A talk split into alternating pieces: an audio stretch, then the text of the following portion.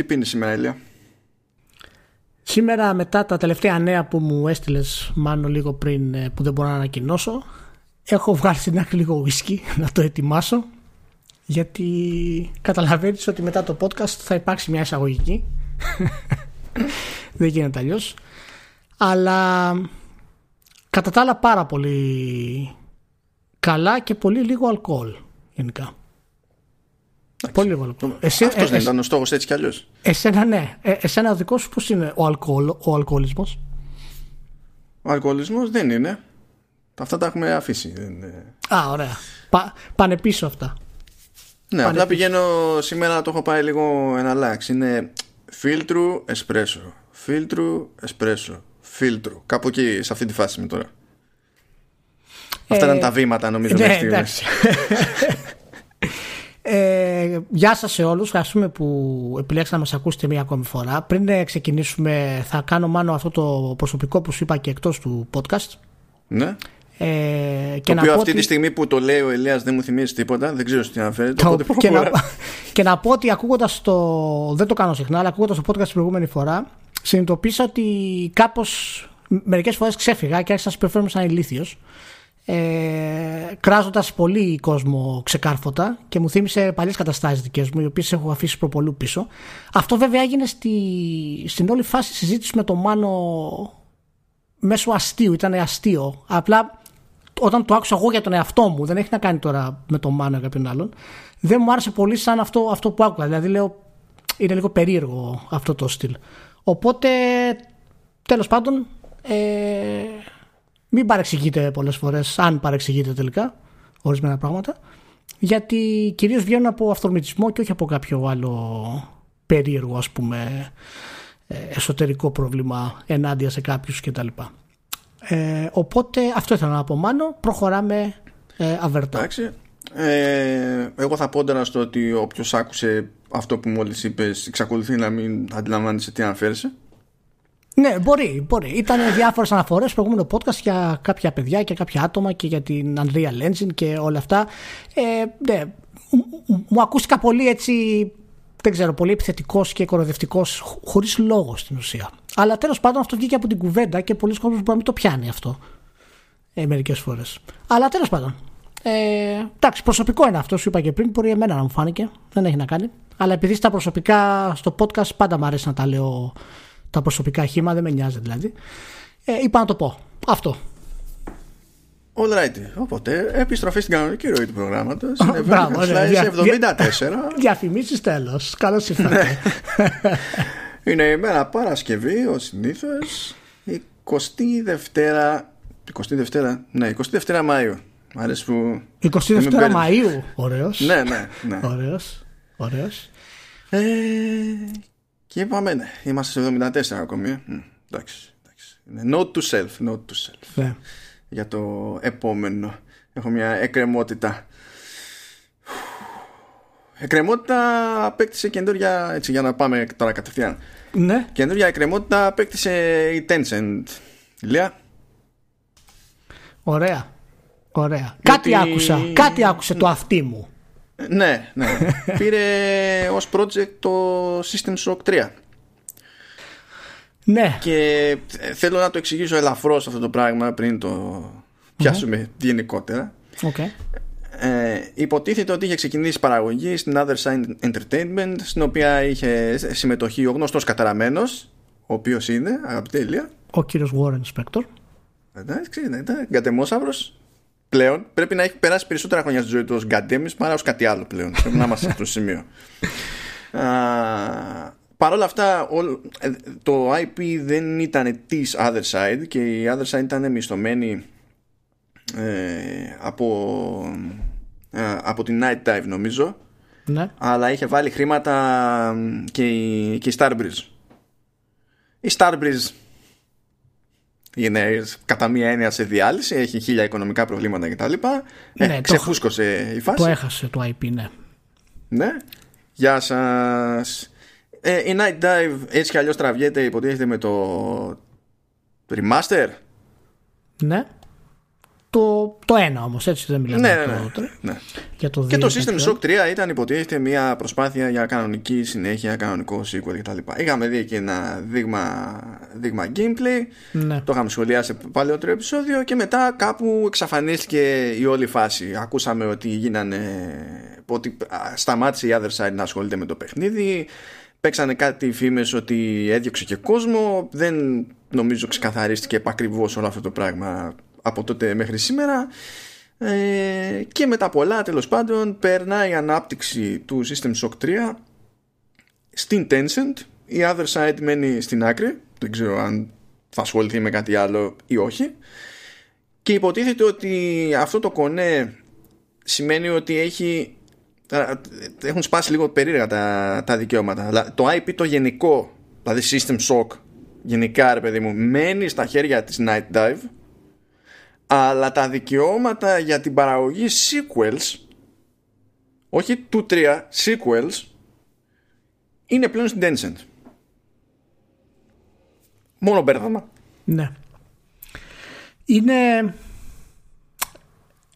Δεν μπορώ να πω τώρα ακριβώς τι θα γίνει στο μέλλον για το System Shock 3 και πώς η Tencent θα το χρησιμοποιήσει. Θα κάνει στούντιο η Tencent, ας πούμε.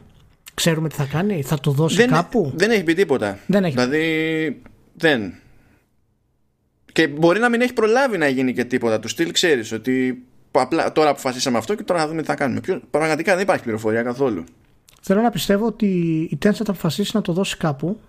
Ε, ίσως κάποια ομάδα με κάποιες καλές επιτυχίες πρόσφατες αν όχι AAA τουλάχιστον AA ώστε να μπορέσει να την ανεβάσει κιόλας και να τη χρηματοδοτήσει. Γιατί το θεωρώ πολύ καλύτερη επιλογή αυτό από να αποφασίσει μόνη της να αναπτύξει κάτι ανοίγοντας κάποιο στούντιο στη, στη Δύση. Ε, μόνο και μόνο τα logistics δηλαδή θα το πάνε πίσω από τον τίτλο πάρα πολύ Πάντως είναι, είναι στενάχωρο γιατί η Other Side θυμάσαι έχουμε ξαναμιλήσει για, το, για την περίπτωσή της. Ήταν μια να το πούμε τελική προσπάθεια χωρίς να θέλω να είμαι έτσι μυρολατρικός για το War Spector να μπορέσει να επανέλθει στο προσκήνιο σημαντικά. Θυμάσαι ότι και το Underworld ας πούμε του Ascendant ε, πήγε άπατο ουσιαστικά ε, από τη Other Side Entertainment. Ήταν μια προσπάθεια εντάξει, που δεν μπορούσε να σταθεί στο background. Να συμπληρώσω πάντως γιατί ο Spectre είναι το πιο marketing όνομα αλλά την Other Side την είχε δημιουργήσει μαζί με τον Paul Newrath. Και ο Paul Newrath δεν ακούγεται πάρα πολύ είναι λίγο στο, προσκύ, στο παρασκήνιο αλλά είναι από τους μεγαλύτερους και αυτούς ε, director που έχουμε και creative director μάλιστα.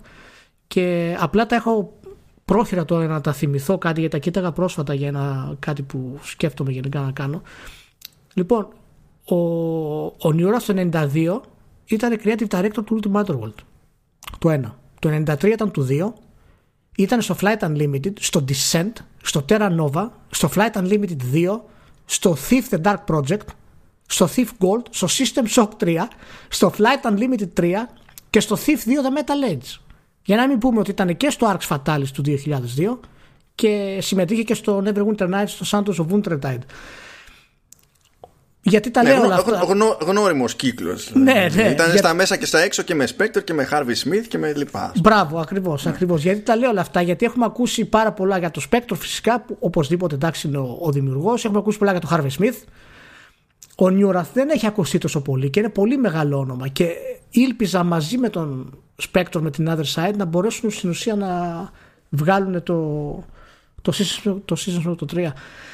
Είναι στενάχωρο και δεν ξέρω τι θα κάνουν. Δεν ξέρω τι, τι λέει εσένα το, το ένστικτό σου για αυτούς τους δύο κορυφαίους ας πούμε και θρηλυκούς σχεδιαστές. Κοίτα, νομίζω ότι και πάλι σε χειρότερη θέση είναι ο Spectre.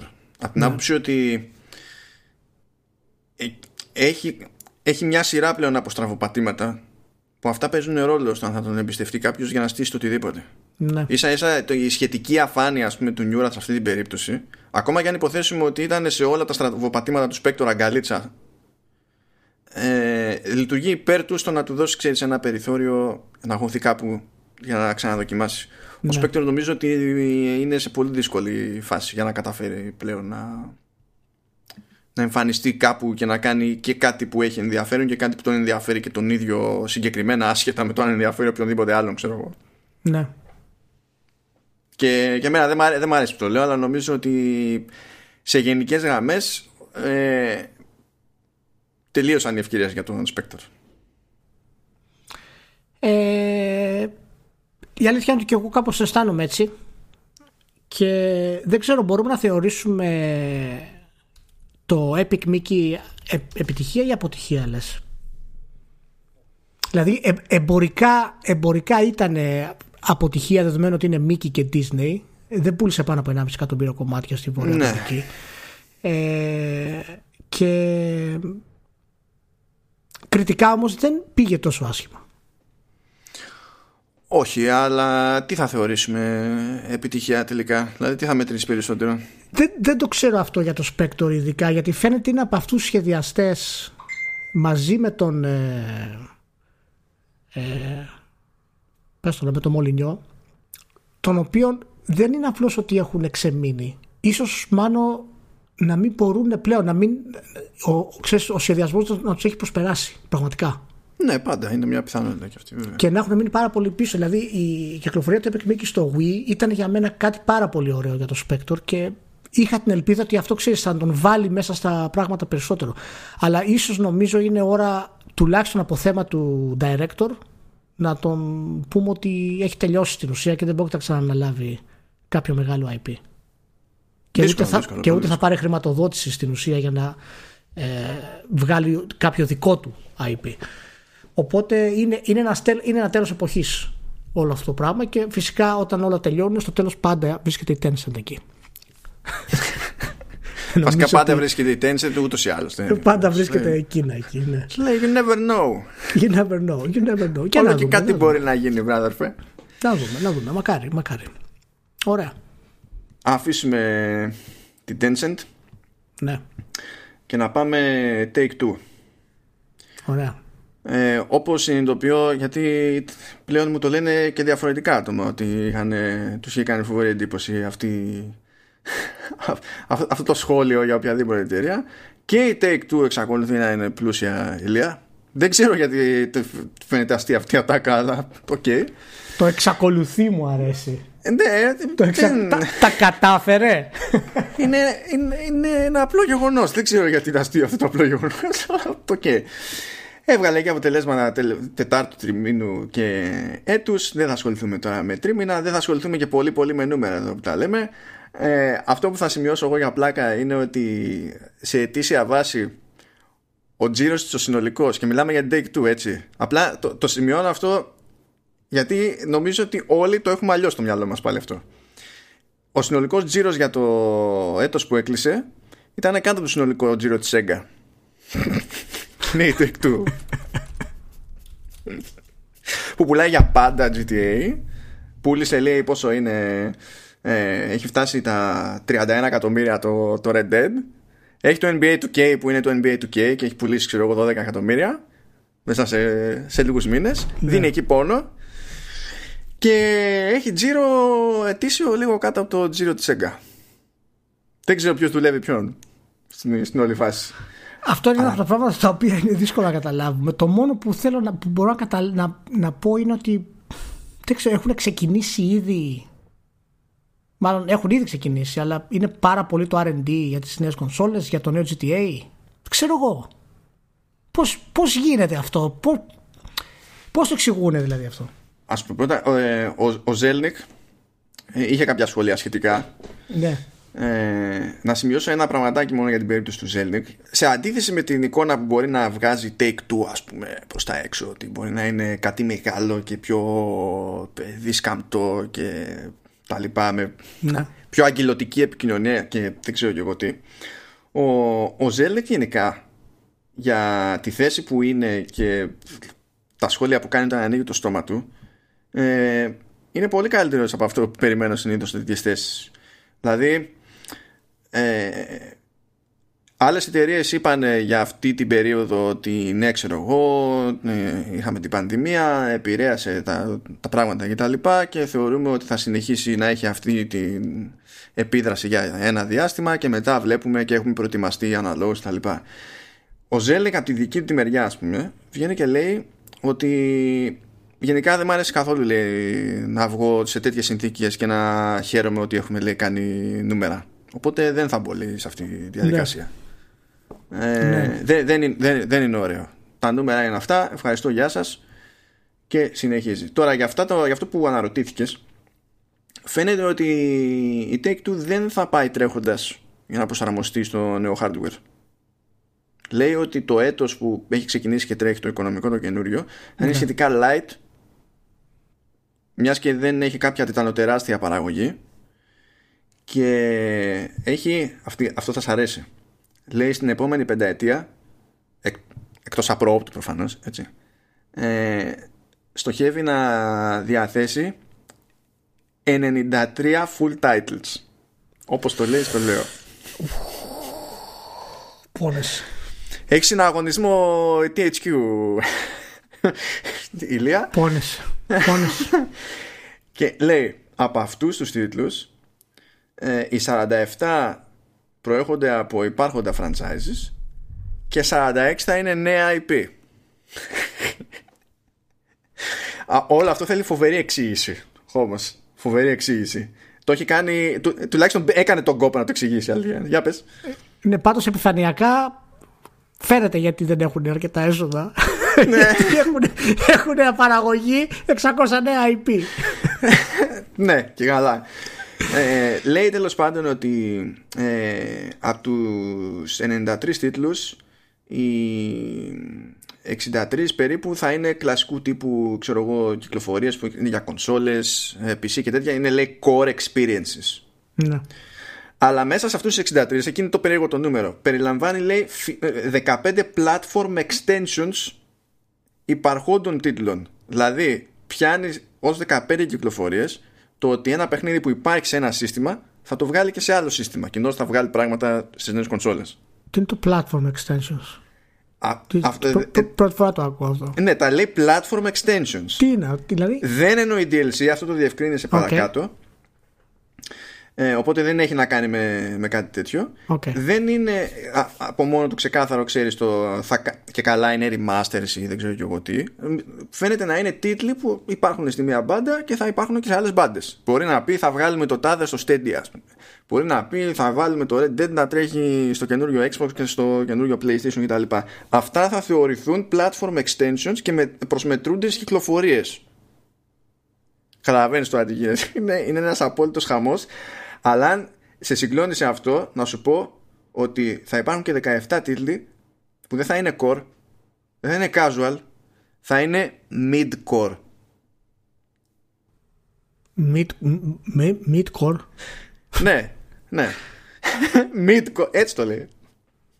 Συγγνώμη, τι, είναι, τι συμβαίνει; Ποια είναι αυτά τα platform extensions και τα midcore; Τι, τι, άλλο, που, τι έχασα, έχω ξύπνησα και... Τι είναι αυτές οι ορολογίες; Πρώτη φορά τις ακούω. Όλη μου τη ζωή αναπνέω games. Τι είναι το platform extensions και το midcore; Μπράβο. Να σου πω κάτι. Μπράβο. το, άμα καταφέρεις να κάνεις κάτι με το midcore, το δημιουργήσεις κατηγορία, μπράβο. Τι να σου πω. Τι να σου πω, δεν ξέρω. Τι, είναι λίγο hardcore. Είναι σαν τα double A που λέμε. Κοίτα, εγώ για να συντονιστώ με ναι. τα concept αυτά ναι. ε, προσπάθησα να το, να, το μεταφέρω στην πραγματικότητα ενός αυγού που είναι το, το hard boiled ρε παιδί μου το, το σκληρό είναι το τέρμα μελάτο και είναι και το μέτριο μπράβο μπράβο μάλλον Μπράβο, μ' άρεσε. Δεν, μ άρεσε, δεν, μ άρεσε. δεν μπορούσα πάντα, να το φανταστώ ως κάτι άλλο. Οι παρομοιώσεις σου πάντα είναι τρομερές. Μπράβο. Όλα είναι Χα... θέμα κρόκου, ηλία. Είναι θέμα κρόκου. Μπράβο. Και ε... για να ξέρεις και το άλλο, έτσι. Ναι. Λέει από το σύνολο των τίτλων, τα 67 παιχνίδια που αναμένονται στην επόμενη πενταετία θα είναι paid, δηλαδή πρώτα πληρώνεις και μετά εφόσον μιλάμε day 2 έχεις το περιθώριο να ξαναπληρώσεις okay. στις περισσότερες των περιπτώσεων και 26 θα είναι free to play 26 free to play να σου πω τώρα το 99% όλο αυτό θα είναι mobile δηλαδή Καλά, όχι το 99. Τα, Πόσο; Ε, τα 21 λέει θα είναι συγκεκριμένα για mobile. Τι να πω, εντάξει, αφού, αφού τους λειτουργεί έτσι και έχουν τέτοια παραγωγή στα σκαριά, μπράβο τους, εγώ είμαι ευτυχισμένος. Μπορείς να μου πεις ποιος τα βγάζει αυτά, γιατί η αλήθεια είναι ότι έχουν κάνει ένα κονέ με mobile developer πλέον, τη Social Point. Οπότε Εσά σας έχουμε για mobile. Εντάξει; Μα Εντάξει. Ναι, μα, μα, δεν μπορώ να βρω άλλους τίτλους που θα είναι. Δηλαδή, κανένα από τα AAA franchises δεν πρόκειται να βγει ούτε free to play, ούτε χωρίς ε, microtransactions. Και τα, το ένα βασικό που είναι το επόμενο GTA, αυτό είναι σε development, δεν έχει σημασία πότε θα βγει ούτως ή άλλως.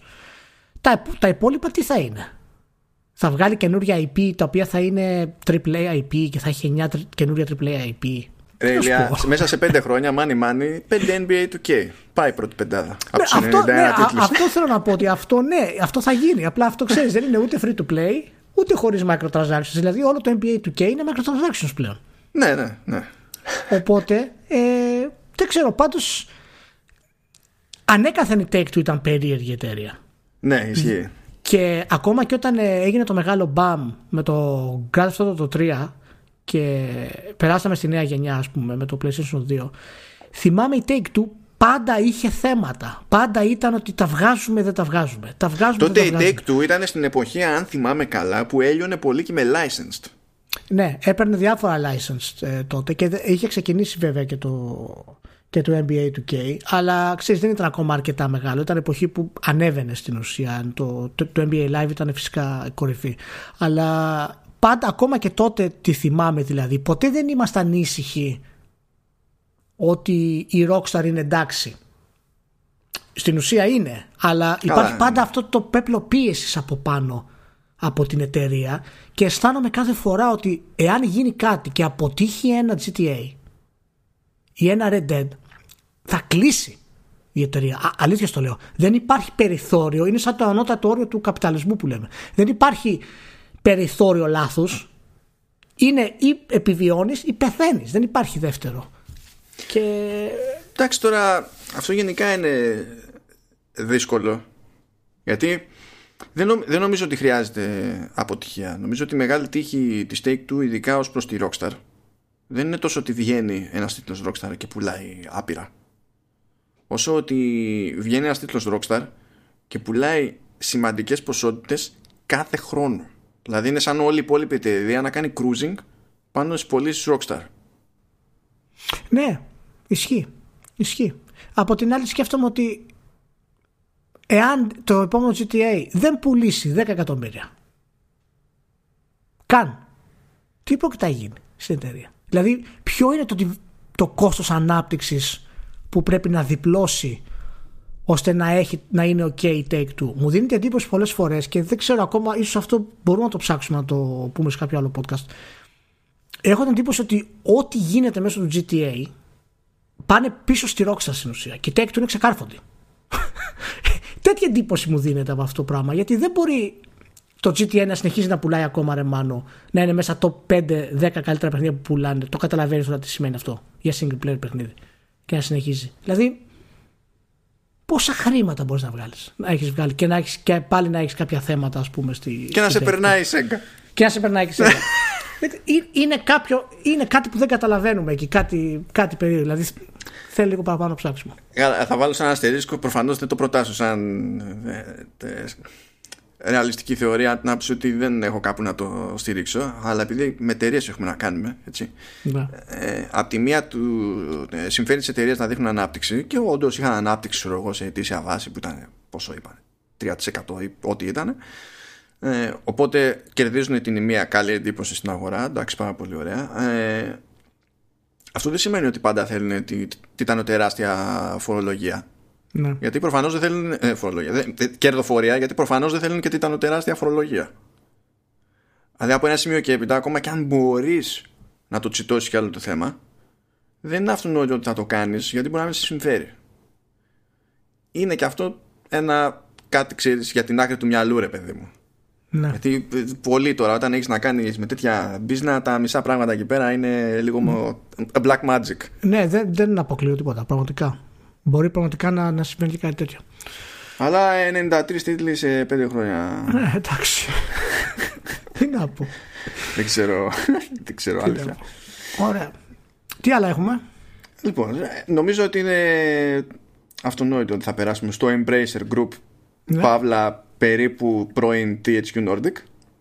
Ωραία. Embracer Group, μου αρέσει ο τίτλος, το έχουμε ξαναπεί. Μπράβο. Ναι, ναι είναι, είναι καλό. Ε, αυτή η περιέργως για να είναι λίγο πιο συγκεκριμένη.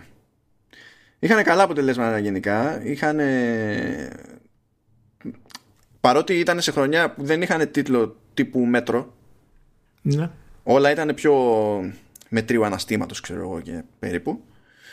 Ε, είχαν άνοδο τζίρο λέει στο τζίρο 31%. Ε, οπότε, ok, okay, ξέρω εγώ γενικά. Μάλλον τι έχει κάνει εδώ, 31%. 31% άνοδος τζίρου για το Embracer ναι. Group. Κυκλοφόρησε τίποτα και δεν το ξέρω. Εντάξει, τώρα αυτό είναι λίγο σχετικό γιατί όταν αγοράζει μια εταιρεία. Ναι. Ε, στην ουσία απορροφά και τα νούμερα της εταιρείας που αγόρασε. Α, μπράβο. Αυτό λέω. Γιατί δεν, δεν έχουν βγάλει κάποιο παιχνίδι. Έχουν βγάλει... Ποιο, το τελευταίο που βγάλει ήταν το Darksiders, το καινούριο, το Tactical. Ναι, εντάξει, αλλά και αυτό πάλι ήταν, ξέρεις, mid, ρε παιδί μου. Ήταν, ναι, ναι. Οπότε... Ήταν mid-core. Mid-core. Ναι. και καλά. Ναι, ναι. Ε, δεν είχαν κάτι πολύ ουγ. Αλλά λέει τώρα που αυτό στην πραγματικότητα είναι και το πιο σημαντικό που έχω να σημειώσω στην όλη υπόθεση. Είναι ότι τώρα έχουν βάλει τα πράγματα σε μια σειρά εσωτερικά ε, ώστε να μπορούν κάθε χρόνο προχωρώντας να έχουν μια μεγάλη παραγωγή. Γιατί το, μέχρι τώρα ήταν ό,τι προλάβαινε να είναι έτοιμο. Ναι. Ενώ θα αρχίσουν, υποτίθεται σύμφωνα με τα δικά τους τα λεγόμενα, θα αρχίσουν να, να ρολάρουν. Έτσι κι αλλιώς αυτό το έτος περιμένουν κάποια που τα γνωρίζουμε ήδη, δηλαδή είναι το Ride το 4, το MotoGP που έχει βγει το MotoGP εντάξει αλλά εντάσσεται στο νέο έτος το Biomutant που δεν θυμάμαι πόσα χρόνια πλέον το, το, το βλέπω ξέρω εγώ σε εκθέσεις και δεν έχω ξεχάσει ποτέ ανακοινώθηκε όλο έρχεται το ναι. Biomutant ναι. Τώρα εντάξει το remaster εκεί του remake τι διάλογο είναι Destroy All Humans αυτό δεν το λες okay.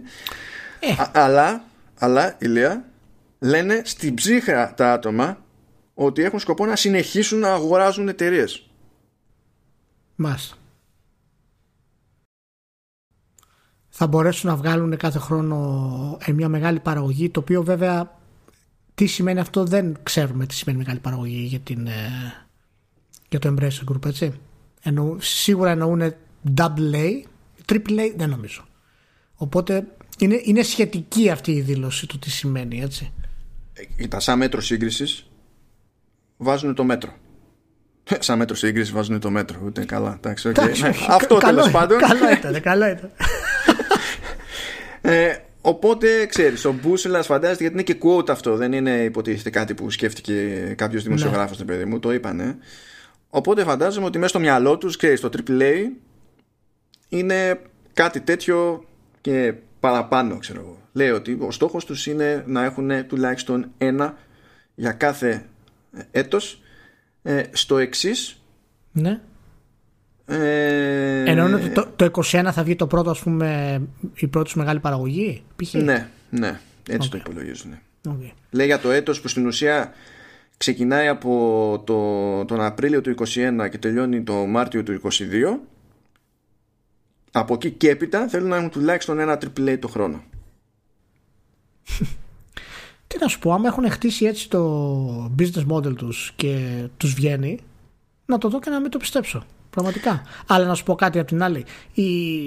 Το Embracer Group έχει γίνει η Tencent της Δύσης. Ναι. Δηλαδή έχει μαζέψει όλο, όλη την κατάσταση, όλα τα παλιά IPs, μέτρια, μεσαία, καινούρια κτλ. Οπότε αναγκαστικά πρέπει να αρχίσει να παράγει και να κυκλοφορεί. Δεν γίνεται αλλιώς. Αναγκαστικά ναι, ναι. θα το κάνει. Τώρα, αν θα μπορούσε να το κάνει AAA κάθε λίγο, κάθε χρόνο, δεν ξέρω. Να σου πω κάτι που δεν ήξερα. Ναι. Έχει λέει ένα τμήμα το Embracer Group που λέγεται ναι. Partner Publishing κάθετος Film. δεν, δεν θα ανορθώ για το δεύτερο μετά για το film. Okay. Partner, partner, ναι, πάμε, πάμε. Σήμερα έχω, έχω καινούριε ορολογίες σήμερα. έχω, έχω επιστρέψει αφρανία. Ναι, δεν, λοιπόν, απλά δεν κατανοώ κι εγώ δηλαδή, το, τι συμβαίνει με το δεύτερο. Υπάρχει κάτι άλλο που δεν ξέρουμε προφανώς, αλλά λέει ότι αυτό ήταν το κομμάτι που είχε σημειώσει τη μεγαλύτερη μείωση, κυρίως λόγω της πανδημίας, γιατί αναφέρεται στο physical distribution. Ναι. Ε, από εταιρείες όπως Sega, Square Enix και Bethesda με τις οποίες έχει συνεργασία Μάλιστα. Και δεν είχα συνειδητοποιήσει ότι ήταν τόσο στάνταρ αυτό ρε παιδί μου, ότι ναι. είναι μέρος ναι. Ωραίο. Του, του συνόλου. Οπότε προσφέρουν και υποστηρικτικές υπηρεσίες. Πολύ Για πόσο καλό. δεν ξέρω, γιατί το physical distribution ξέρουμε που πάει. Πολύ καλό, ναι. Πολύ καλό. Α, οκ. Ε, έχω δει εδώ μια σημείωση, έχεις και NetEase αποτελέσματα. Έχω NetEase αποτελέσματα τα οποία ε, μπορώ άνετα να τα αγνοήσω. Ε, Με ναι, μην με, εξαίρεση- κατα... μην με καταστρέφεις. Όχι, όχι, εντάξει. Είναι, γιατί διαβά... ε, ε, NetEase, τώρα το είχα ανοίξει για να τα συζητήσουμε. NetEase is a Chinese Internet Technology Company. Αποφάσισα λοιπόν να μην πούμε αποτελέσματα. Δηλαδή είναι Chinese Internet Technology Company. Αποκλείεται να είναι πεσμένα. Δεν υπάρχει περίπτωση. Ω, τώρα με αναγκάζεις να πω στον Σκέψτε τώρα κόσμο. που είναι πεσμένα, παιδιά. όχι, καλά. Είπε ότι είναι σε κρίση. Αν το κλείσω το podcast.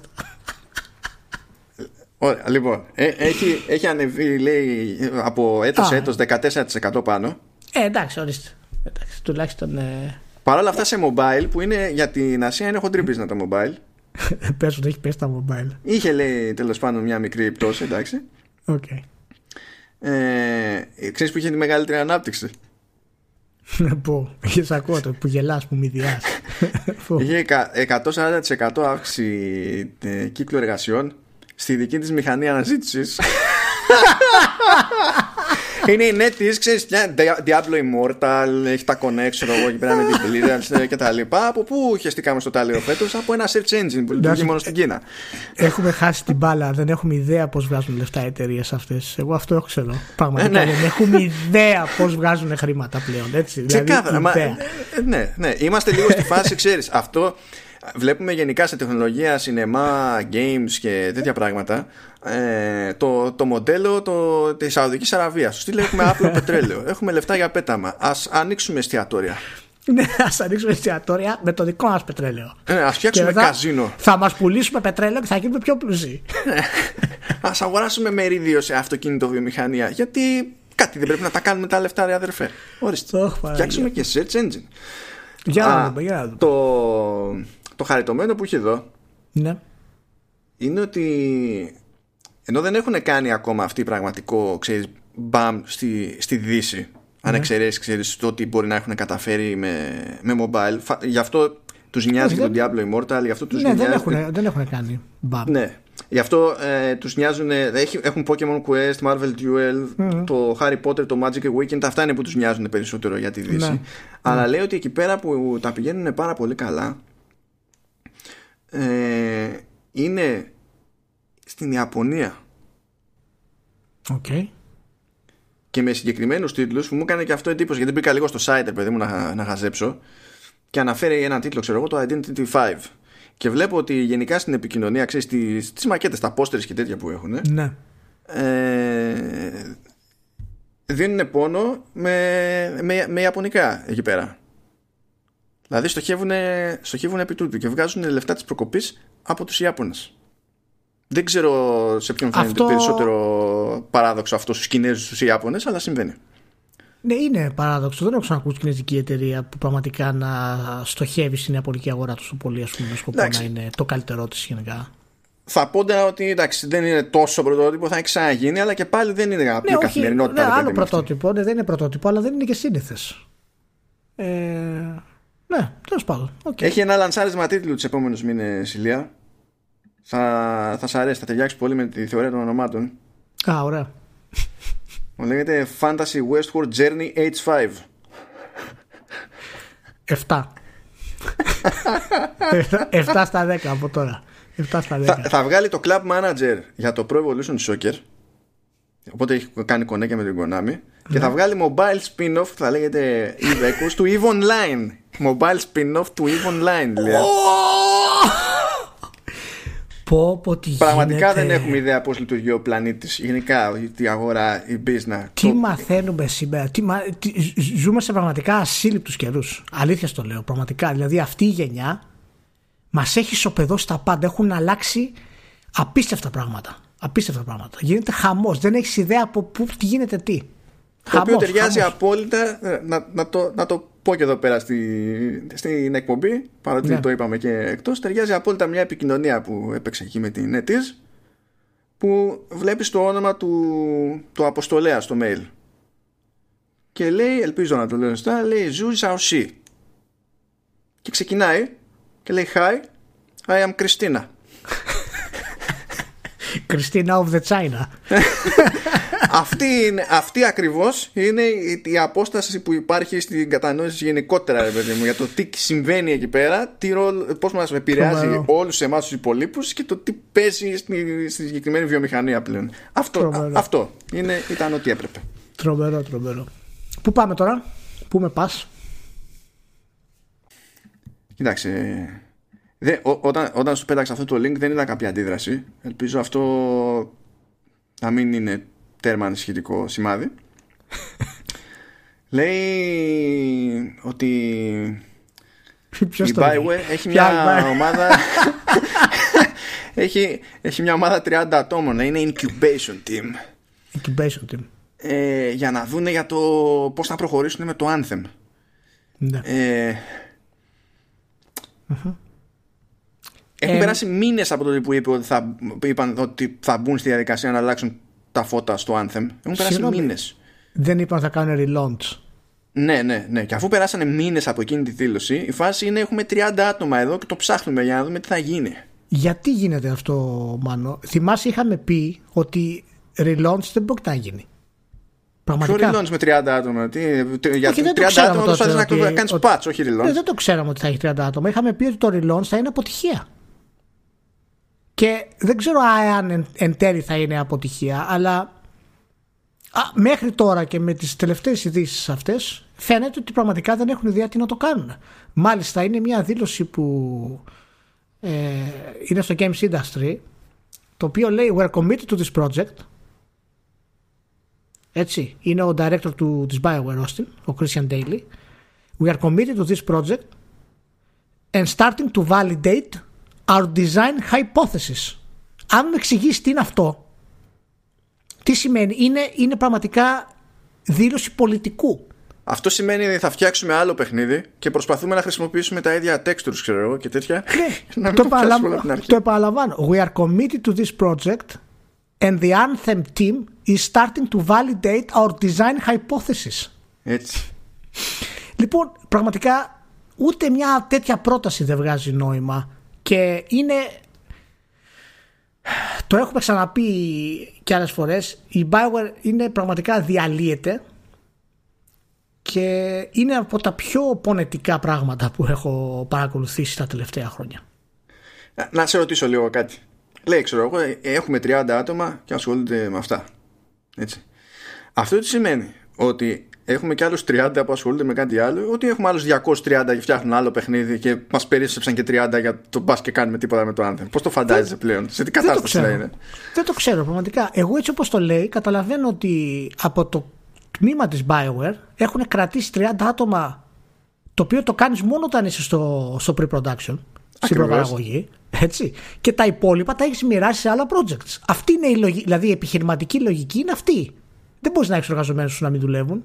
Είναι χάνει λεφτά. Συνεχίζει Άρα- εντωμεταξύ η δήλωση που έχει κάνει στο Ναι. ίδιο πνεύμα και λέει We're a small team earning our way forward Τι- as we set out to hit our first major milestone goals. Spoiler, this is going to be a longer process. Αυτό είναι πραγματικό quote. And yes, the team is small, but the whole point of this is to take our time and go back to the drawing board. Δεν κατάλαβα ρε Μάνο. Διαχωρίζουν την Bioware σε 30 άτομα και προσπαθούν αυτό να το κάνουν μικρή ομάδα ανάπτυξης που έχει έναν ε, ωραίο ηρωικό σκοπό. Είναι δυνατόν να μπορέσουμε να πάρουμε σοβαρά αυτές τις δηλώσεις της EA. Εδώ Αυτή η κάνουν εταιρεία- σύγκριση της προσπάθειάς τους με την προσπάθεια της Square Enix για την αναστήλωση του Final Fantasy 14. Και το κάνουν με straight face. Όχι, αυτό είναι ντροπιαστικό. Αυτό, είναι- αυ- αυτό είναι ντροπιαστικό πραγματικά. Δηλαδή το λέει, το λέει As Square Enix has shown A hell of a lot can be forgiven and forgotten If a game's overhaul really works well Το λες αυτό Ισχύει, αλλά το λες αυτό Ναι, να σου πω κάτι. Και εσύ δεν μπορείς να το πεις αυτό. Εσύ δεν μπο- Α, το, αυτό που πρέπει να πεις είναι ότι έχουμε ως παράδειγμα της Square Enix για αυτό το πράγμα. Αυτό μπορείς να το πεις. Και ελπίζουμε να φτάσουμε ελάχιστο ελάχιστο κομμάτι που κατάφερε αυτή με το Final Fantasy 14. Γιατί το Final Fantasy 14 δεν έγινε απλά redesign. Έγινε rebuild. Χαμ- Rebuild. Χαμός, κακός χαμός έγινε εκεί πέρα Κακός Και- χαμός έγινε πραγματικά είναι από τα πράγματα της EA τα οποία με εκνευρίζουν πάρα πολύ γιατί συνεχίζει ενώ βλέπει ότι τα studio της μπορούν να, παράγουν καλά, να παράξουν καλά πράγματα συνεχίζει ειδικά την Bioware δεν ξέρω τι έχει γίνει και την εκμηδενίζει τόσο πολύ και έχουμε φτάσει τώρα σε αυτό το σημείο 30 άτομα να κάθεται που είναι προπαραγωγή του ξαναλέω στην ουσία να ανταλλάσσουν ιδέες για το τι θα κάνουμε με το Anthem ε, ε, δε, και δεν καταλαβαίνω ποιος τους αφήνει να κάνουν τέτοιες δηλώσεις. Δηλαδή, αυ, ο, θέλουν, δεν θέλουν, δεν έχει σημασία. Αυτά περνάνε από τσεκ κάθε φορά. Ποιος λέει εντάξει, καλή φάση αυτή η δήλωση. Αυτή είναι και λίγο παλιότερη από τον Ρομπ Φέιχη βασικά. Αλλά λέει, α, άκου, το, άκου πράγμα. Δηλαδή, στο λέει αυτό και, φα... και δεν, μόνος του φροντίζει να μην το πάρει σοβαρά. Λέει, admitting defeat, a shutting down anthem after a year on the market would be a major blow to Bioware's credibility as a core gaming studio. Δηλαδή, δεν είναι το anthem major blow ναι, εντάξει, να σου πω κάτι. Admitting defeat είναι major blow. Είναι εντελώς marketing αυτά τα πράγματα. Πρέπει απλά να βγει και να τα πει. Δεν υπάρχει τίποτα άλλο δηλαδή. Το οποίο είναι εξίσου κακό. Είναι εξίσου κακό. Αλλά. Δεν ξέρω, δεν ξέρω. Έχω συναχωρηθεί πολύ με την Bioware γενικά γιατί ξέρω ότι την αγαπάω σαν εταιρεία. Όσο και αν την έχω κριτικάρει τα τελευταία χρόνια και εσύ την αγαπάς πάρα πολύ την Bioware. Και έχει κάνει μεγάλα πράγματα. Αυτό, αυτό το, αυτό το πράγμα ούτε εγώ το περίμενα όταν πήγε στην EA. Αλήθεια στο λέω. Δεν ξέρω, δηλαδή και εγώ τα διαβάζω υπάρξουν... και στενοχωριέμαι δηλαδή στα σοβαρά. Ναι, πίστευα ότι θα υπάρξουν τριβές, πίστευα ότι θα έχουμε προβλήματα, OK, okay, αλλά δεν πίστευα ότι θα την καταντήσει την, την Bioware να είναι ένα στουντιάκι του κλώτσου και του μπάτσου το οποίο όχι μόνο να μην ξέρει τι να κάνει, αλλά να το κοροϊδεύει και από πάνω ότι έχουμε όνειρα, ότι θα προχωρήσουμε, ότι θα κάνουμε αυτό, ότι θα κάνουμε εκείνο. Και υποτίθεται ότι τι, ακόμα και στην προπαραγωγή και στο σχεδιασμό είναι και το επόμενο Dragon Age. Ποιος το κάνει αυτό; Ούτε, αυτό ρώτησα ούτε, πριν, αυτό που ρώτησα. Ναι, ούτε το Mass Effect έχει επισήμως καταστραφεί. Ποιος το κάνει αυτό, ποιο ασχολείται κανείς με αυτά τα πράγματα; Ε, δηλαδή, τι συμβαίνει εκεί μέσα; Καλά, αυτοί είναι ικανοί να δώσουν το EA, δηλαδή είναι ικανοί να δώσει το επόμενο ναι. Mass Effect στο studio του Need for Speed. Δηλαδή... ναι, μπορεί, μπορεί. Δεν ξέρω πραγματικά. Ούτε, ούτε εγώ ξέρω τι να υποθέτω. Έχουμε κάτι ευχάριστο μετά από αυτό; Έχουμε κάτι σχετικά αστείο. Δεν είναι ασόβαρο, αλλά ναι. ο τρόπος με τον οποίο αντιμετωπίζεται και το πώς εκφράζεται μέχρι στιγμής, εμένα μου φαίνεται αστείος. Ε, έχει ξεκινήσει ένα τζέρτζελο που δεν είναι τελείως πρόσφατη υπόθεση, απλά τέλος πάντων ξαναήρθε στο προσκήνιο τώρα. Ε, με τη χρήση χειριστήριων στο Fortnite του PC. Όχι με τη χρήση χειριστήριων στο Fortnite της κονσόλας, όπου και στις κονσόλες υπάρχει εναλλακτική για πληκτρολόγιο και ναι. αλλά συγκεκριμένα στο PC που υποτίθεται ότι εκεί τρέχει ούτως ή άλλως και το, το πιο competitive μέρος της κοινότητας και, και τα λοιπά. Και είχαν ένα θέμα για καιρό τέλος πάντων με τα, με τα χειριστήρια με τη λογική ότι παρά είχε sticky aim ας πούμε και έχει μπει στη διαδικασία η Epic να πειράξει λίγο το, τα συστήματα υποβοήθησης ε, για να βρει μια ισορροπία δεδομένου ότι παλιότερα έκανε το διαχωρισμό δηλαδή είχε σε, ξεχωριστό, σε ξεχωριστά instances όσοι ήταν με πληκτρολόγιο και ποντίκι και σε ξεχωριστό εκείνους που είχαν χειριστήρια. Αλλά πλέον δεν ισχύει αυτό τους έχει όλους μαζί. Και φαντάζομαι ότι δεν έχει και συμπληρωματική εναλλακτική ως προς αυτό από την άποψη ότι ακόμη και σε επίσημα τουρνουά πλέον ε, υπάρχουν ε, παίκτες σε καλό επίπεδο που δίνουν πόνο με χειριστήριο. Επειδή ναι. θεωρούν ότι έχουν ένα συγκριτικό πλεονέκτημα, μπορεί. Επειδή όντως το βολεύονται περισσότερο, για οποιοδήποτε λόγο κάνει τέλος πάντων, πλέον συμβαίνει να σκάει ο άλλος να παίξει στα σοβαρά για να κάνει πρωταθλητισμό με χειριστήριο στο συγκεκριμένο παιχνίδι στο PC. Όπως φαντάζει η Ηλία, ό,τι προσπάθεια να κάνει και η Epic ό,τι αλλαγή και να γίνει όπως και να γίνει και όπου και να οδηγήσει γίνεται μια αναφορά σε ένα τέτοιο ζήτημα και από κάτω γίνεται το απόλυτος χαμός για το τι είναι καλύτερο. Πληκτρολόγιο ποντίκι ή χειριστήριο. Πήγες, πήγες το κάτι το κατάφερες το έχωσες. Το έχωσα. Το θέμα. Αυτό που εμένα μου φαίνεται πραγματικά αστείο πάντως είναι ότι ενώ υπάρχει διαχωρισμός τέτοιος και στον τομέα της κονσόλας υπάρχει και εκεί πληκτρολόγιο ποντίκι άμα θέλει ο άλλος και χειριστήριο έχουν καταφέρει οι πισάδες να τρώγονται μεταξύ τους για χειριστήρια και ποντίκι πληκτρολόγιο. Τι δουλειά έχει να τώρα το, το, πληκτρολόγιο, το χειριστήριο να νικάει το πληκτρολόγιο; Πώς, πώς, τι γίνεται; Ε, κοίτα, εντάξει, τι άμα... συμβαίνει; Σήμερα τι γίνεται; Τι, τι συμβαίνει; Έχω, έχω χάσει τα και τα πασχάλια σήμερα. Νέοι όροι, εταιρείες βγάζουν λεφτά από δικές τους engine μηχανές. Τι συμβαίνει; Controllers νικάνε το, το keyboard. τι, τι γίνεται; Ολόκληρη ιστορία. Ολόκληρη ιστορία. Το, το βοηθητικό το aim είναι; Ε, εντάξει, ότι παίζει το aim, παίζει το aim, διότι ναι. Εκ των πραγμάτων είναι τόσο μεγαλύτερη ακρίβεια που μπορεί να έχει ο άλλος και η ταχύτητα με την οποία μπορεί να περιστραφεί και τα λοιπά με πληκτρολόγιο και ποντίκι της προκοπής, που άμα είναι να βρεθεί στο ίδιο πεδίο, ας πούμε, με τον άλλον που έχει χειριστήριο, χωρίς κάποια υποβοήθηση δεν έχει ελπίδα ο άλλος με το χειριστήριο. Αυτό είναι, αυτό είναι λογικό. Αυτό το δέχονται, ρε παιδί μου, και εκείνοι που ορίονται σε κάποιο βαθμό που μπορεί να είναι και αστείος σε κάποια, σε κάποια περίπτωση. Ε, αλλά έχει πλάκα διότι ξεκινάνε ολόκληρη φιλοσοφική ζήτηση και λέει ότι λέει ο ένας ε, στην τελική είναι πιο ρεαλιστική η χρήση του χειριστηρίου διότι και στην πραγματικότητα ξέρω εγώ άμα θες να ακουνήσεις ένα όπλο δεν είναι δεν, δεν μπορείς να το, το, το γυρίσεις και να στοχέσεις με την ταχύτητα που σου επιτρέπει το πληκτρολόγιο και το mouse το οποίο τεχνικώς ισχύει.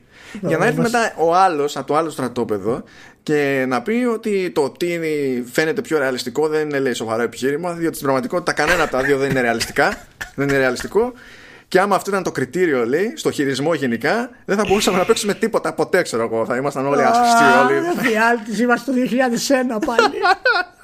Έχουμε επιστρέψει το 2001. Τι συμβαίνει; Τι συμβαίνει; Καθόμουν και διάβαζα σχόλια, σχόλια, σχόλια και περνούσαν τέλεια.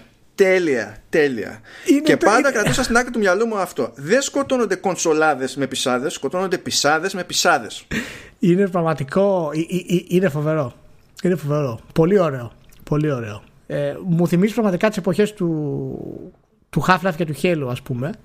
Και ειδικά του Halo όταν κυκλοφόρησε το 2001, παραδείγματος χάρη, το οποίο πάρα πολλοί πισάδες λέγανε ότι δεν έχει καλό χειρισμό γιατί δεν ανταποκρίνεται πολύ γρήγορα στις, ε, λόγω του χειριστηρίου του μοχλού. Ναι.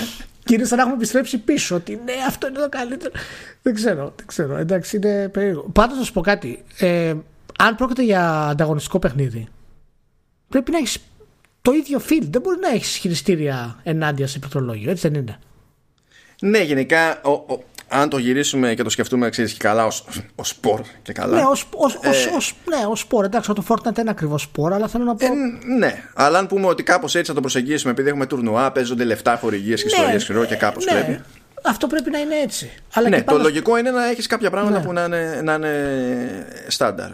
Αλλά, και σαν, αλλά και σαν χρήστης ρεμάνο. Δηλαδή, άμα μπεις στο Fortnite και έχεις χειριστήριο και πετυχαίνεις συνέχεια σε groups με πληκτρολόγιο και σου αλλάζουν τον αδόξαστο, δεν μπορεί να περάσεις καλά.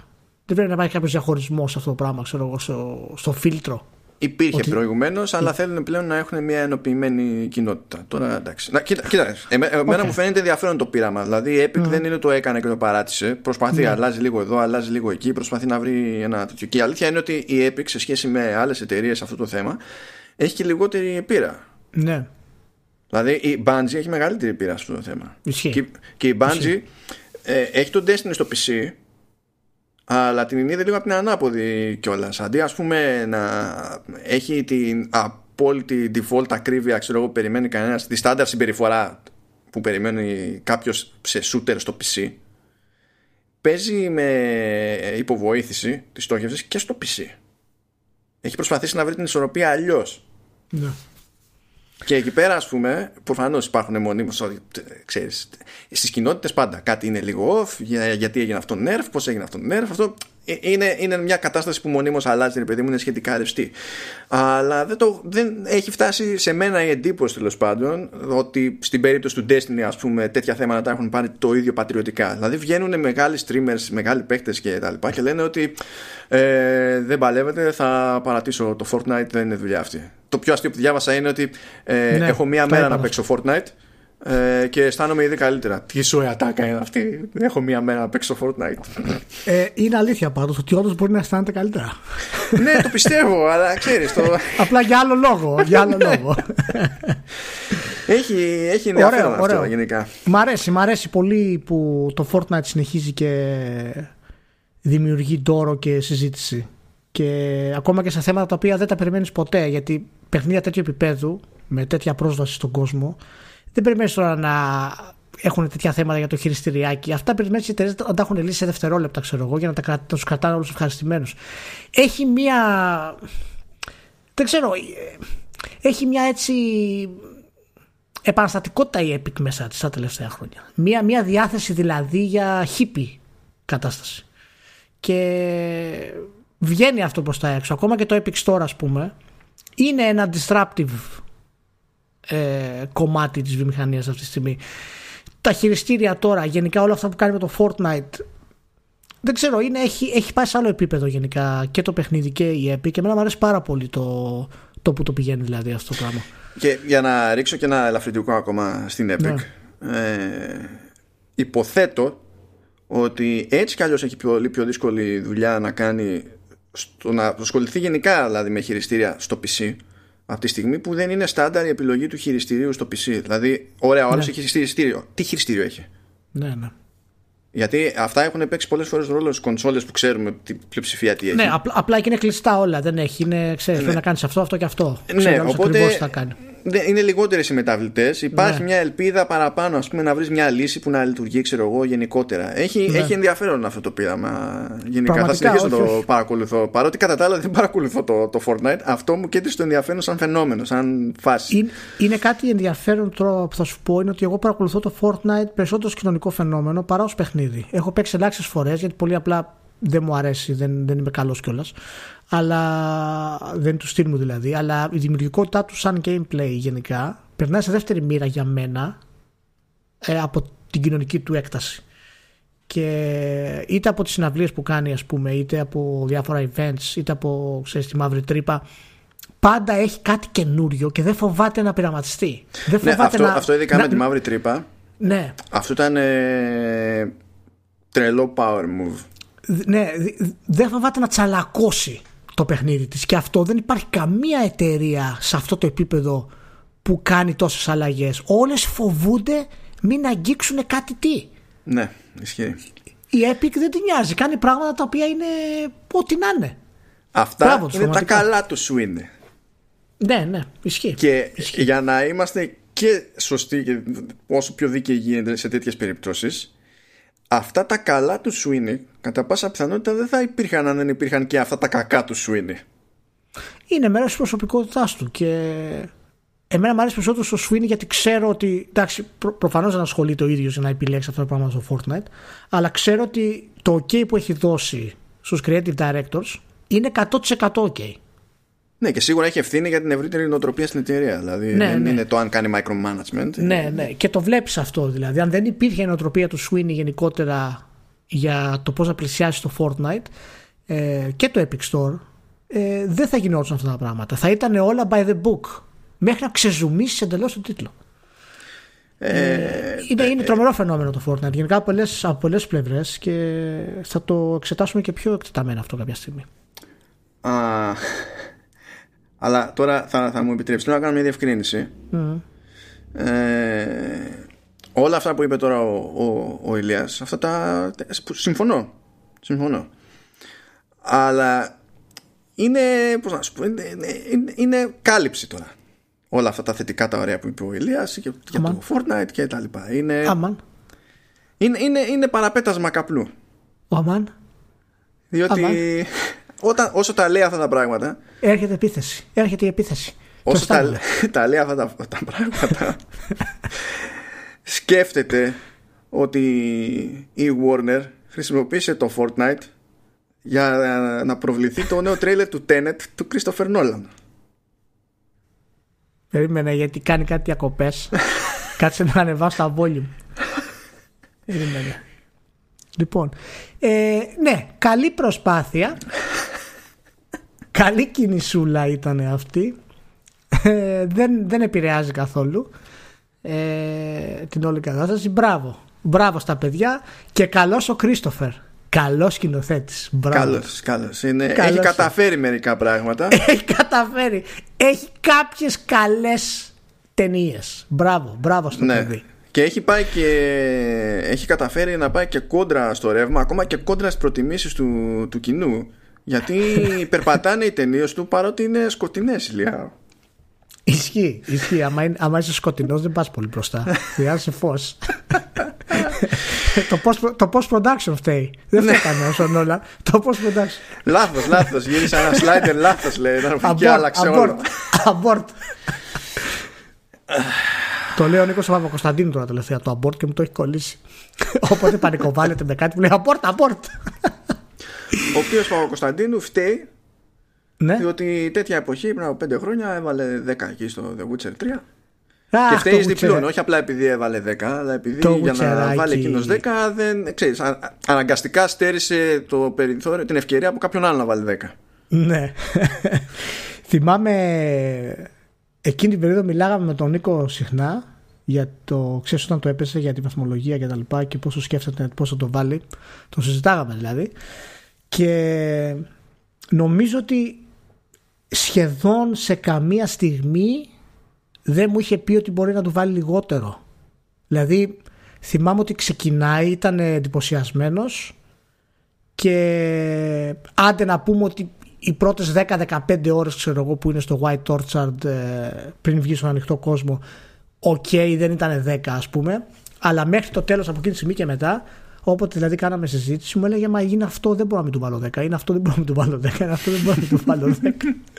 και είχε πολύ πλάκα να βλέπεις. Το έχουμε πάθει και μαζί αυτό, ρε παιδί μου. Μα, για... μα γενικά έτσι είναι τα δεκάλια. Ε, ναι. επειδή, ε, το, σωστό, το σωστό σαν άμυνα δηλαδή του οργανισμού είναι μόλις σου περνάει η σκέψη ότι μπορεί να ήρθε ώρα για 10 να κλωτσάς μέσα σου. Ναι, ναι. Και είναι από τα πράγματα τα οποία ξέρεις, πάντα έχεις αμφιβολία και πάντα είναι ένα ρίσκο. Δηλαδή το 10 στην ουσία είναι ένα ρίσκο, τίποτα άλλο δεν είναι.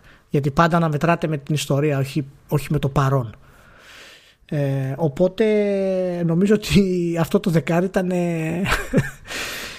ό,τι έπρεπε. Δηλαδή έχει πραγματικά κρατήσει το, το επίπεδο του μετά από πέντε χρόνια και έφτασε τη CD Projekt κάπου ψηλά τόσο ψηλά που δεν έχει νόημα. Δηλαδή εγώ δεν το καταλαβαίνω αυτό γιατί με τις τελευταίες ε, ανακοινώσεις που έχουν γίνει από το Gameplay Mechanics βγήκε ότι η CD Projekt είναι η πιο η μεγαλύτερη αυτή τη στιγμή σε αξία εταιρεία στην Ευρώπη ξεπερνώντας τη Ubisoft. Εντάξει.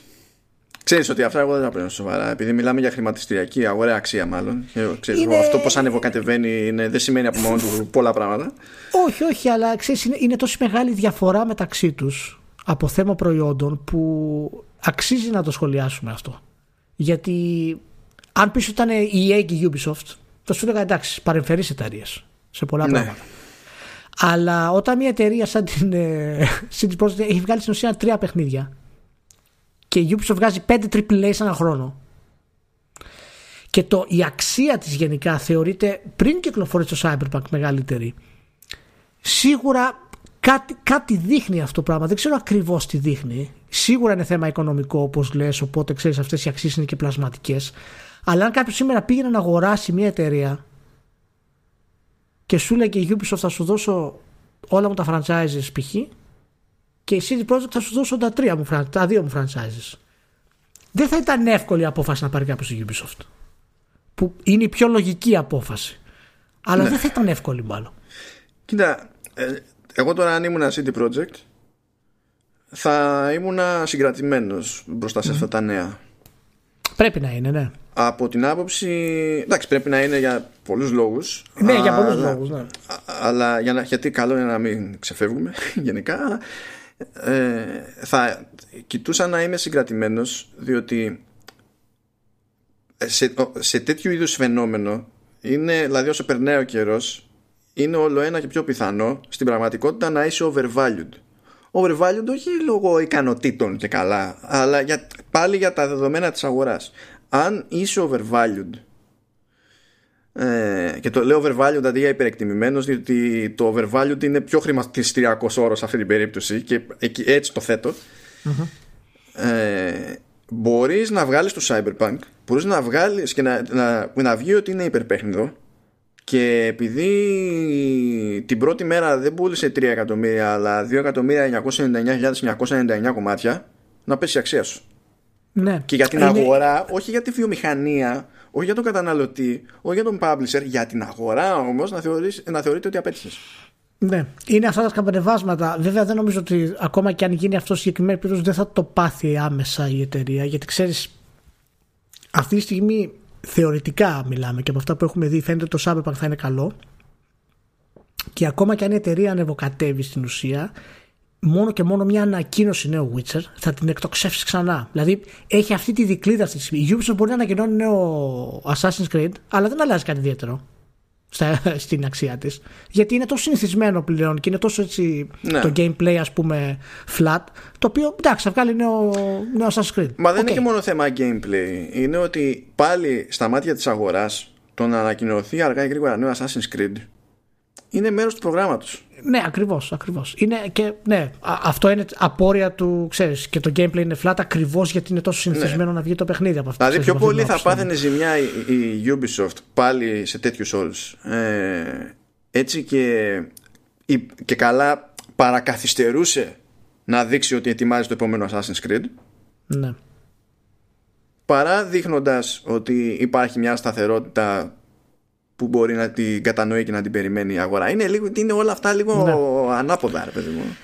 Είναι, είναι περίεργα. Εάν δείξει, ε, εγώ περιμένω ότι η Ubisoft τουλάχιστον τώρα, μιας και που την αναφέραμε, εάν μπορέσει να κάνει ανακοίνωση για νέο Splinter Cell, π.χ. θα ανέβει η εταιρεία πάρα πολύ, τουλάχιστον εκείνη την περίοδο που θα κάνει την ανακοίνωση, αρκεί να φανεί ότι μιλάμε για ένα triple A Splinter Cell και όχι για ένα Assassin's Creed το οποίο είναι 2,5 triple, 2,5 A ας πούμε ε, double A and a half ε, και απ' την άλλη CD Projekt σκέψει ότι μπορεί να βγάλει τώρα το Cyberpunk θα βγάλει την άλλη του έκδοση φυσικά η οποία θα βγει στους επόμενες κονσόλες ε, θα γίνει ο χαμός και εκεί βέβαια γιατί θα είναι και βελτιωμένο και όλα τα συναφή. Και ξαφνικά μετά από ένα-δύο χρόνια ανακοινώνει ότι είναι το, το επόμενο χρόνο ανακοινώνει το Witcher 4, ξέρω εγώ, είναι σε ανάπτυξη. Και, και πέφτουν τα πάντα στην ουσία. Μαζί με τη σειρά του Netflix, γιατί έχει παίξει και αυτό ρόλο στο, Ναι, ναι. Στο project. Έτσι. Παρότι δεν, Και- δεν έχει υπάρχει εμπλοκή, Όχι, όχι. έχει, αλλά μόνο έχει σαν- επωφεληθεί ξεκάθαρα. Μπράβο, ναι, ναι. Σαν αναγνώριση του brand. Και είναι ευχάριστη η έκπληξη. Εγώ δεν περίμενα να γίνει τόσο χαμός, να σου πω την αλήθεια. Δεν το περίμενα. Και δεν ξέρω, έχει κάτι το Witcher και αγγίζει το, τον κόσμο. Δηλαδή και η σειρά του Netflix είναι τέλος πάντων μέτρια προσκαλεί ορισμένα επεισόδια. Ας πούμε, δεν μπορώ να της δώσω κάτι παραπάνω. Αλλά έχει προοπτικές να γίνει πολύ καλή σειρά. Αλλά από την πρώτη σεζόν έπιασε μάλλον. Έχουν κλείσει πόσες, δύο σεζόν, τρεις έτοιμες αυτή τη στιγμή. Έχουν βάλει τις υπογραφές. Δηλαδή, Δεν θυμάμαι. Η δεύτερη είναι σίγουρη, εντάξει, αλλά δεν θυμάμαι είναι αν έχουν κλείσει και σίγουρο. τρίτη. Νομίζω έχουν κλείσει και τρίτη. Και γενικά όλο αυτό δημιουργεί απίστευτο brand awareness, ας πούμε, αναγνωσιμότητα για το Witcher και τη CD Projekt Red. Ε, ελπίζω έχει αρχίσει και υπάρχουν καλά νέα και για τα εργασιακά της ε, και οι νέες εγκαταστάσεις που έχει κάνει το νέο στούντιο που άνοιξε έχει μοιρα- μοιράσει τη δουλειά ε, φαίνεται ότι κάπως βελτιώνεται και σε αυτό το κομμάτι ε, σε κάποιο βαθμό και θα γίνει εθνικός θησαυρός για την Πολωνία έτσι σε λίγο καιρό Η... Κάτι Η πιο απ' εταιρεία. όλα. Η Η εταιρεία. εταιρεία. Ε, Νομίζω Ναι, είναι ναι. ήδη. πρέπει να είναι ήδη ναι πρέπει να είναι ήδη ε, Να, να... Για, ή- ήμουνα πολλά χρόνια πριν. Ε, ήμουνα Λονδίνο για preview event Call of Duty. Και είχαμε για φαΐ. Και ήμασταν από διάφορες χώρες και τέτοια. Και μου έλαγε στα δεξιά μου ένας Πολωνός. Ο Πολωνός αυτός ε, ακόμα και τότε που ήμουν εγώ πιτσιρικάς αυτός κατάφερε να είναι πιο πιτσιρικάς δεν ξέρω πως γινόταν αυτό αλλά το κατάφερε ε, και μιλούσε για, γενικά για, το, για τη σκηνή ξέρω εγώ του game development στη, στην Πολωνία. Και έλεγε εντάξει και τι να κάνουμε και εμείς στην Πολωνία είμαστε μια μικρή χώρα. Τάιν. μια, μια, είμαστε μια, μικρή- μια τι πρόσεξε εννοεί; Είχε, το πρώτο το Witcher είχε βγει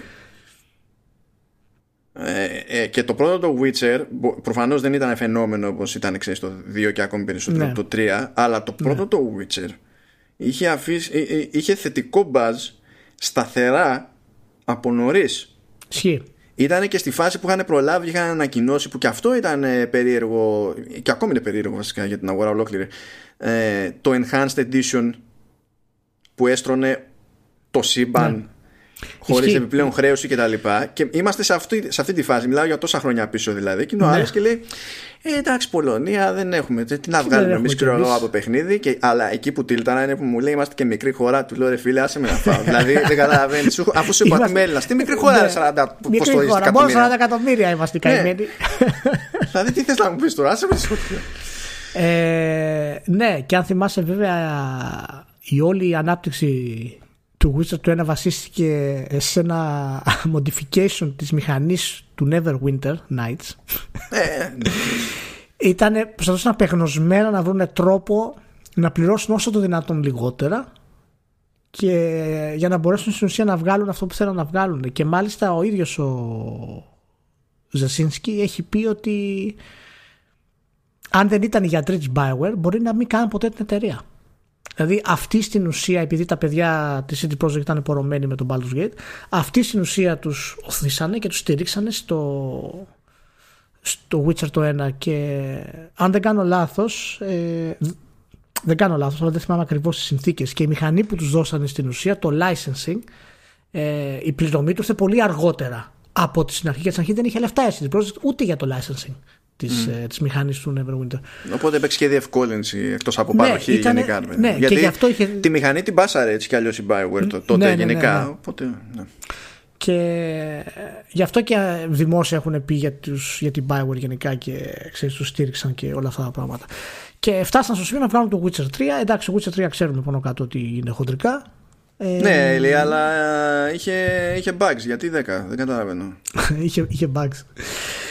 Είχε κάποια μπαγκάκια το καημένο. Πρώτος open world τίτλος εταιρείας. Αυτό έχω να πω. Ε, κάνατε και μια στήλη στο, στη μουσική δωματίου για το δεκάρι με αφορμή ναι ήταν με αφορμή ακριβώς αυτό Witcher. Ε, και πραγματικά παραμένει ξέρεις αυτό το αυτό που έγραψες μ' άρεσε για το 5 και το 10 ε, ότι είναι τα δύο πιο παρεξηγημένα με βαθμολογίες το δεκάρι παραμένει κάτι, κάτι πραγματικά πολύ δύσκολο σε μια βαθμολογία και είναι και αυτό όμως το κεφάλι μου τελευταία για το αν πραγματικά τις χρειαζόμαστε εν τέλει Μάλλον, όχι αν χρειαζόμαστε. Πόσα μπρος πίσω θα κάνεις όλα αυτά τα χρόνια που σε ξέρω; Πάρα πολλά, πάρα πολλά. Είναι. Το τελευταίο χρόνο με βασανίζει αυτό πάρα πολύ. Όχι για, για την ποιότητα των βαθμολογιών, αν έχουν εξή βάση. Όχι, άλλο, το, άλλο αυτό, ναι, κατάλαβα. Ε, η, η χρησιμότητά τους για το κοινό δεν ξέρω ποια είναι πλέον. Αυτή τη στιγμή, από τη στιγμή που οι βαθμολογίες γενικότερα του κοινού θεωρούνται πολύ πιο σημαντικές ακόμα και για τους publishers. Δυστυχώς μπορείς να πεις από τη μία. Ε, από την άλλη, η άνοδος του κοινού γενικά είναι μια δύναμη που μπορεί να ανεβάσει παιχνίδια τα οποία δεν θα ανεβαίνανε ποτέ. Οπότε είναι, είναι λίγο περίεργο. Αλλά το 10 παραμένει τώρα για να μην πρίζω τον κόσμο. Μια βαθμολογία που πραγματικά έχει πάρα πολύ ρίσκο μέσα της. Δηλαδή, όταν, όταν ένας κριτικός βάζει 10, ε, στην ουσία ξέρεις, ξεγυμνώνεται. Εγώ έτσι το βλέπω. Είναι δηλαδή το, είναι ο πιο εύκολος στόχος. Όπως είχε κάνει με το Uncharted το 4 παραδείγματος χάρη. Ε, και ακόμα, το, το, πούμε, το, τελευταίο μου πρέπει να ήταν το Breath of the Wild. Το, το Breath of the Wild. Πρέπει ναι. τρία χρόνια δηλαδή να, να έχω ναι, ναι, περάσει το τελευταίο. Και ακόμα και το Breath of the Wild υπήρχε αντίδραση. Πάντα υπάρχει αντίδραση στο 10, πάντα. Ε, πάντα υπάρχει αντίδραση στο 10, πάντα.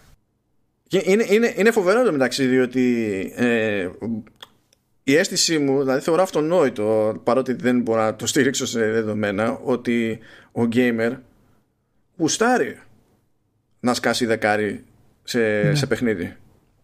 Γουστάρει να βγει ένα παιχνίδι που να θεωρείται τόσο τούμπανο, ας πούμε, για να, ναι. και να μπει και ο ίδιος να ασχοληθεί και τα λοιπά. Μπορεί να το έχει διαλέξει είναι, είναι ωραίο event, ρε, αυτό. είναι ωραίο event ναι. για μια κοινότητα. Αλλά ταυτόχρονα είναι ο πρώτος που. Ο πρώτος όχι, ο, ε, όχι, ο διπλανός του ξέρω, αλλά ο gamer ναι, θέλω να πω.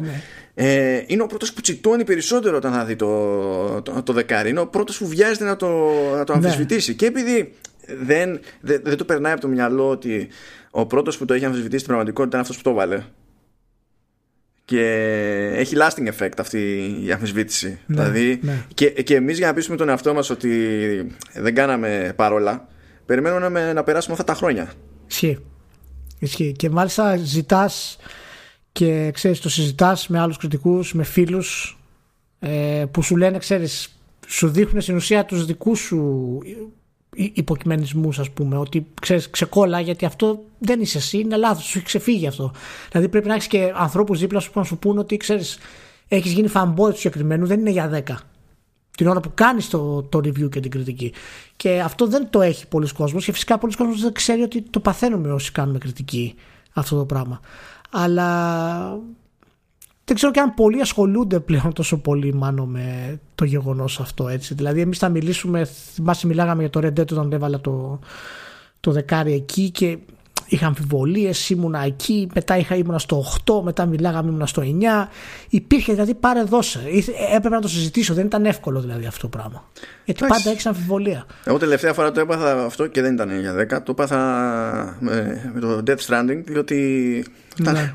όταν πέφτεις σε τέτοια περίπτωση παιχνιδιού, είσαι σε, σε φάση ότι ή, ή, ή, ή, ή εγώ το έχω χάσει τελείως ναι. Ή αυτό το έχεις χάσει τελείως. Δηλαδή ναι, ή πα 9, ή πα 9, ή πα 6. Κάτι τέτοιο. δεν υπάρχει άλλος βαθμός, ας πούμε. Κάτι πως έτσι πάει. Ναι, αυτό. και, και πίζεις. Και πίζεις, γιατί προφανώς και δηλαδή, θεωρώ αυτονόητο ότι όσο ρε παιδί μου και ρομπότ να είσαι. Ναι. Που σύμφωνα με τον Λεωνίδα είμαι ρομπότ, αλλά δεν έχω πιστεί ακόμα. Τέλος πάντων, ναι, και, ρο, okay. και ρομπότ να είσαι. Όταν θα σου σκάσει ένα παιχνίδι που θα είναι, ξέρω εγώ, κοτζίμα, είναι λίγο αδύνατο να μην σκεφτείς τώρα. Ε, είναι ο Κοτζίμα ρε φίλε ξέρω εγώ μήπως εγώ, είμαι, εγώ είμαι ηλίθιος. Δηλαδή θα σου περνάει έστω λίγο από το μυαλό ρε παιδί με αυτό το πράγμα και πρέπει να το αντιμετωπίσεις. Γιατί και αυτή η απορία δεν είναι υγιής. Διότι στην πραγματικότητα είναι ψυχολογικό δεν στηρίζεται κάπου συγκεκριμένα. Ναι ναι ναι. Είναι μεγάλη διαδικασία το δεκάρι. Όταν είχες βάλει το δεκάρι στο Uncharted 4 ήσουν απεπισμένος για το δεκάρι. Δεν που έπαιζες. Ε, βασικά κάθε, κάθε δεκάρι ε, που έχει μου έχει τύχει ναι. ε, βασίζεται σε άλλο στυλ αιτιολόγησης. Okay. Και το λέω επειδή στο, το σκεπτικό που μου βγήκε στο Uncharted 4 δεν είναι το σκεπτικό που μου έχει βγει σε άλλο 10. Δηλαδή στο Uncharted 4 δεν μπορούσα να δείξω ε, ένα, δύο, τρία πράγματα τα οποία ήταν τόσο ξεκάθαρα αλλού που να απαιτούν το 10. Ναι. Αυτό το είχα πάθει ας πούμε στο, στο The Last of Us. Ναι. Εκεί μπορούσα να πω για συγκεκριμένη φάση, για συγκεκριμένη ε, ε, στιγμή ότι μόλις συνέβη το τάδε τελείωσε. Μετά δεν υπήρξε, ήμουν σίγουρος για όλο. Στο Uncharted δεν ήταν τίποτα μεμονωμένο, άντε να κάνω έτσι ένα σκόντο λίγο για το ότι ε, τρώμε δεκαετίες στη ζωή μας Jeep σε, σε παιχνίδια και κάποιος είπε hm, Jeep, hm, τετρακίνηση. Μήπως να ασχοληθούμε ότι, με αυτό το χαρακτηριστικό που κάνει το Jeep Jeep. Είχα χαρεί λίγο εκεί πέρα, αλήθεια είναι. Αλλά για μένα το ζήτημα ήταν το δέσιμο του συνόλου. Ναι. Διότι προσπαθούσα να σκεφτώ ε, να, να το βάλω δίπλα-δίπλα με, με ταινίες δράσης. Ναι. Ακόμα και σε βάθος χρόνου. Και έβλεπα ότι ήταν πολύ δύσκολο να βρω ταινία δράσης που από άψη ρυθμού, ξέρω εγώ, και σε, σε άλλα θέματα να πετυχαίνει την ίδια ισορροπία και το ίδιο υψηλό αποτέλεσμα από φάση σε φάση.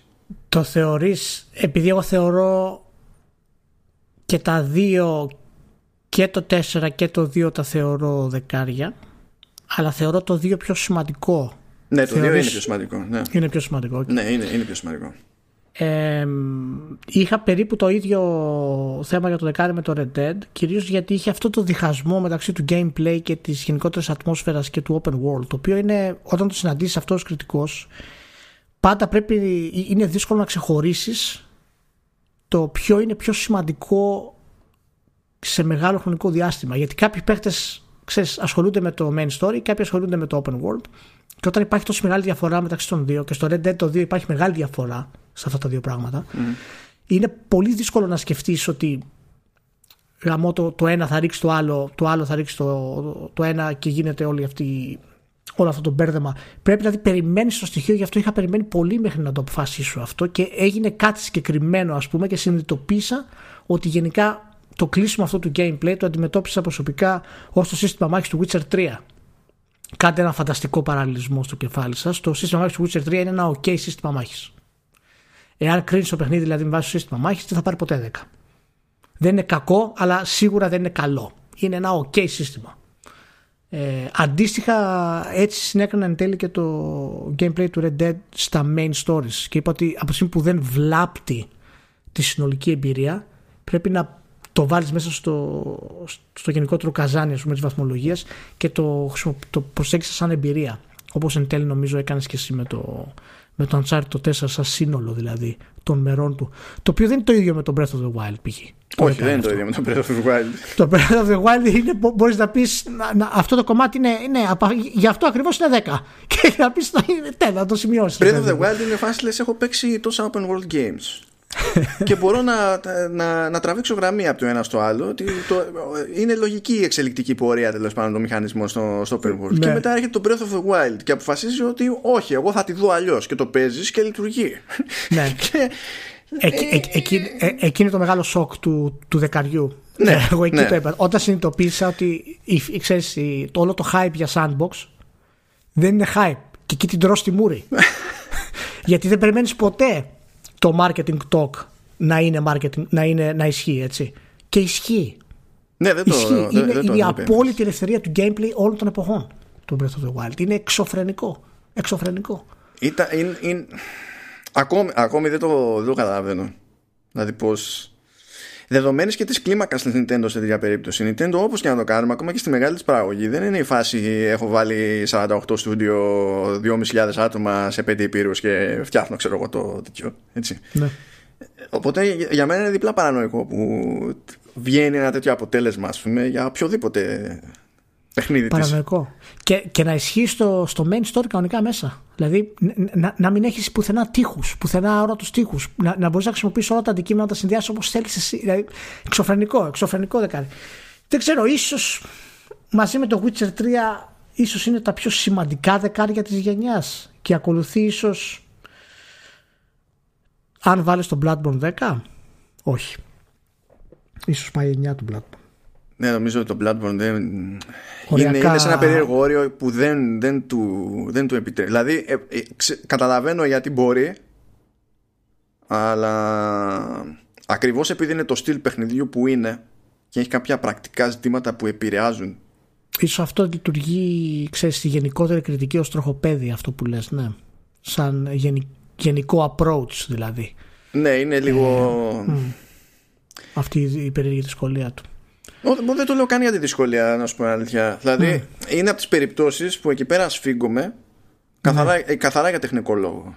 Mm. Γιατί το, σε ένα τέτοιο παιχνίδι που είναι θέμα skill, το να παίζει, ξέρω εγώ, σταθερό ζήτημα με το frame pacing, είναι σαν να παίζει σταθερό ζήτημα με το frame pacing σε fighting game. Στο fighting game δεν θα πεις έχω humor σε αυτή τη φάση. Ναι. Ακριβώς επειδή είναι τόσο skill based. Ενώ καταλαβαίνω για ποιους λόγους στέκει ρε παιδί μου να πει κάποιος ότι μπορώ να του βάλω και 10. Και ακόμα και να μην του βάλει 10, πάλι στέκει να το θεωρήσει υπερπέχνητο.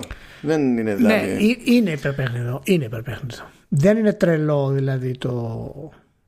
Αν κάποιος θέλεις να του βάλει 10 για μένα. Μπορείς να το δικαιολογήσεις το δεκάρι. Να πεις αν είναι τόσο σημαντικό ίσως όσο το Witcher 3 γενικά για τη βιομηχανία ή το Breath of the Wild δεν νομίζω. Όχι, όχι, δεν νομίζω. Ε, ούτε το Breath of the Wild δυστυχώς για μένα είναι τόσο σημαντικό για τη βιομηχανία με τη λογική ότι βλέπεις ναι, ότι δεν προσπαθεί ε, κανένας να το κάνει emulate, ας πούμε, να πεις ότι επηρέασε. Ναι, είναι, κάτι. ναι, είναι, ξέρεις, είναι, είναι θύμα της επιτυχίας αυτό το πράγμα. Είναι τόσο ασύλληπτα δύσκολο να αντιγράψεις αυτό το πράγμα που κανένας δεν το δοκιμάζει στην ουσία. Ε, γιατί χρειάζεται να έχεις απλά την, τη μαγεία της Nintendo για να μπορείς Ξέρεις που έπρεπε να το φανταστούμε τώρα όλο αυτό έτσι. Που εκεί το, θυμάμαι και από, από συζήτηση ότι μας είχε κάτσει μεν η αναφορά αλλά ναι. δεν μπορείς να δεχτείς ότι αυτό είναι ενδεικτικό του όλου. Όταν, πήγα, όταν έσκασε ο Αονούμα και πρωτο έδειξε τον καλπασμό εκεί ναι, στο δάσος ναι, λοιπόν, το... και λέει ότι ναι, δεν του κάρει ξέρω εγώ γιατί δεν συμβαίνει αυτό με τα άλογα Ε... Ξέρετε πιο φυσιολογικό πράγμα στο σύμπαν, ας πούμε, έτσι, που το έχει αγνοήσει όλη η βιομηχανία, ε, πάντα, ever, ever. Και λες τώρα ότι αφιέρωσαν ενέργεια σε αυτό. Ε, εγώ θα σου πω τι έκανα όταν το είδα αυτό, πάτησα pause. Αλήθεια, πάτησα pause και είπα. Ε, εντάξει, ε, είμαι ηλίθιος είπα, είπα είμαι ηλίθιος, τελείωσε. Δεν υπάρχει. Ναι, ό, όταν βλέπεις κάποιον να σου λέει κάτι το οποίο είναι τόσο έξυπνο και τόσο απλό που είναι δίπλα σου και εσύ δεν το έχεις δει ποτέ, Αισθάνεσαι ηλίθιος, ρε μάνο. Από τότε καταλαβαίνεις τι γίνεται, όπου τυχαίνω και καβαλάω άλογο σε παιχνίδι, έτσι. Τεστ κατευθείαν. Πώς είχες βάλει στη τη φρίκη χρόνια πριν με το αν μπορείς να βουτήξεις το νερό; Εγώ πάω να δω το κάνουμε άλογο. Σωστό, σωστό. Ωραία. Εντάξει, λοιπόν, φτάσαμε σε άλλο ένα τέλος του Vertical Slice. Πάρα πολύ ωραία τα πήγαμε σήμερα. Μ' άρεσε πάρα πολύ. Δεν έχω παράπονο. Χαίρομαι. Ε, περάσαμε πάρα πολύ καλά. Παιδιά, είπαμε και για τα δεκάρια μας. Περιμένουμε τώρα για τα επόμενα που έρχονται. Ελπίζουμε να είστε όλοι καλά και όπως πάντα προσοχή και να ακούτε τους επιστήμονες. Ναι, ναι και ναι. Τα λέμε την άλλη εβδομάδα. Γεια χαρά.